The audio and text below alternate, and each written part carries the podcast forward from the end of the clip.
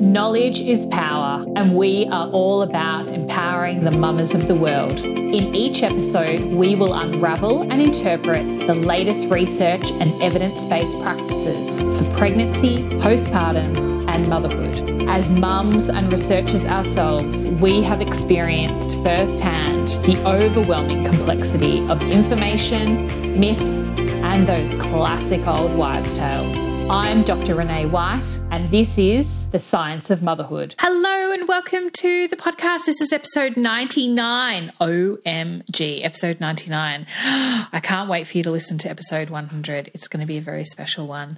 Um, I'm your host, Dr. Renee White, and thank you so much for joining me today. It is it's a dreary day here in in Hobart, but I'm hoping summer will be here very soon. For all those playing at home, it is the first week of December, so we are rolling into Christmas month. So it would be remiss of me to not mention the fact that Fill Your Cup, which is our beautiful doula village here in Australia. We have gift vouchers available for mamas to be or really busy parents, really, all different denominations. So, if you want to get yourself a mother load pack, which includes our three products our Choc Goji lactation cookie mix, our creamy coconut dal, and our postpartum sits, they are a great gift for yourself or for a mama to be, or as I said, a really busy family, because those meal kits can get like whipped up in like 15, 20 minutes. Oof so good. And if you really want to splash out, you can get your loved one a Fill My Cup Day, which is a beautiful one on one session with one of our doulas in Sydney, Melbourne, Tasmania. We're all the way down in Geelong, in Victoria, and also Newcastle in New South Wales, which is pretty special.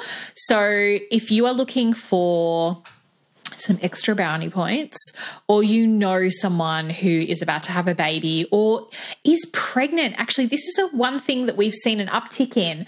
Those that early first trimester, like I don't know about you, but I nearly turned into a potato gem. I could not stand the smell of raw meat and just cooking and things like that. Did not have any energy whatsoever. And so, gosh, a postpartum doula would have been amazing at that stage, even though we're postpartum, but still just to have someone around the house to kind of cook a meal and maybe throw some washing on would have been amazing. So if you are in struggle town in your pregnancy and you think, oh my goodness, I would just love for someone to come and help me head over to our website, ifillyourcup.com, and have a quick squeeze. Have a look at the gift packs, have a look at our Fill My Cup days. It could be everything that you wanted for Christmas. Just just putting it out there. So, without further ado, let's jump into today's podcast episode, which is a check in Tuesday episode. It is something where I share a little tidbit of information. Maybe it's a research paper, maybe it's my favorite recipe.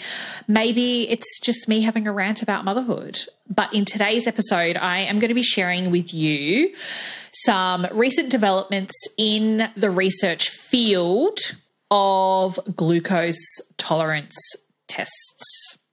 How many of us absolutely despised that test during pregnancy? Raise your hands.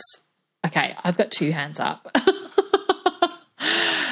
But some amazing research came out, and it is, it's that classic thing where we have evolved and adapted our lives and the world around us due to COVID. And it's kind of one of those silver linings that has come out of what was a very unsettling time for a lot of people. And I think, in particular, those who were pregnant and birthing their babies, because they combated a lot of changes in the health and medical system. And recently, Australian endocrinologist, Associate Professor Michael d'Emden and his colleagues, they published a study where they investigated the effects of changes in gestational diabetes screening and diagnosis before and during the COVID pandemic. So, for all those playing home, the gold standard is the oral glucose tolerance test. And so that's where you drink like this really sickly sweet, it's kind of thick as well, you know, liquid. And then you have to sit in the waiting room for a really long time because what they do is they take a blood test beforehand, then you drink, and then you, I think it's two additional blood tests after that. So you get a baseline, and PS, you have to fast before you get to the actual clinic. So you fast, have a blood test, drink the disgusting drink, and then you have two more blood tests. And if you're anything like me and you've got really terrible veins, it was quite an ordeal. Like I felt like a bit of a pincushion. By the end of it, I had like serious bruising on my arms, which was just, ugh, it was just the worst. Um, but that all had to change because normally you'd be sitting in a waiting room and during COVID times, that was like a big no no. And so, what they did instead was because they wanted to limit the exposure of one individual to another, they replaced this longitudinal kind of test with something called the fasting blood glucose test or the FVPG, the fasting venous plasma glucose test. Typically, it's done between 24 to 28 weeks pregnancy, and it's just a single blood test after fasting. And so you don't have that kind of loitering around the waiting room. So, what the medical professionals at the time determined was that your fasting blood glucose score, if it was below 4.7 micromolar per litre, you were excluded from the gestational diabetes diagnosis. And if you had a score of five or above, then you went on to then have to actually do the drink test or the you know the the glucose test.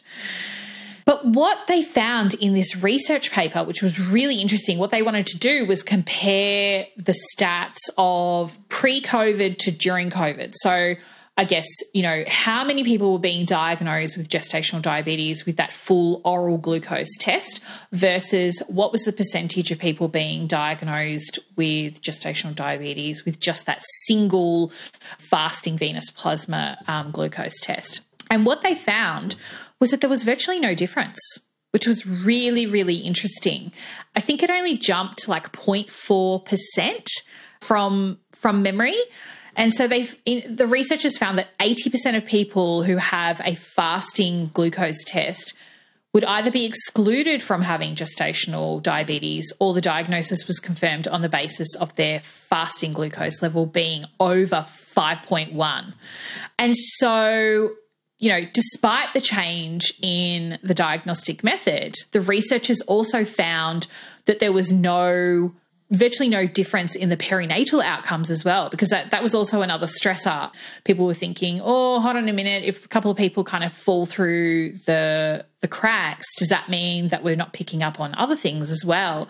And that wasn't the case. So they tested for outcomes like gestational hypertension, preterm delivery, large or small, you know, gestational age, hypoglycemia, respiratory distress, and again, there was virtually there was no statistical significance with with any of that. And so what the exciting thing is is that now they've kind of worked out well the oral glucose tolerance test is awful. like it is so uncomfortable. It puts a huge pressure on our healthcare system because we one, we've got to have like the actual drink and then we've got to have three blood tests. So we've got to have personnel and staff for that. We're all mingling around the you know the waiting room. So that's effectively you know bums on seats. So that's taking up time and space. And so now we've got evidence to suggest that a single test single blood test after fasting could in fact be the new gold standard. It could, in fact, be what we're shifting towards. So, off the back of these results, it's really exciting because um, there's already been discussions being had amongst the medical community to incorporate this new evidence into the guidelines and current practices. As I said, acknowledging the fact that this is a really, really uncomfortable test to take. And hopefully, what we'll see is a shift from three jabs, awful drink to just one blood test. So, that is my little research update for all of those playing at home. If you have a particular topic that you would love me to investigate and make as part of our Check In Tuesday episodes, feel free to email us hello at ifillyourcup.com or you can jump over to our socials which is our instagram handle is at fillyourcup underscore. Jump into our dms send me a message. I would love to hear from you. Until next time thanks guys. See you bye if you loved this episode, please hit the subscribe button and leave a review. If you know someone out there who would also love to listen to this episode, please hit the share button so they can benefit from it as well. Thank you for listening to The Science of Motherhood. We'll see you next time. Bye. Thank you for listening to The Science of Motherhood. If you would like to contact us, we are at ifillyourcup.com or you can DM us at ifillyourcup underscore via Instagram. You can find all of our services, including our postpartum in home care and our Fill Your Freezer meal delivery service as well, through both those channels. Thanks so much for listening.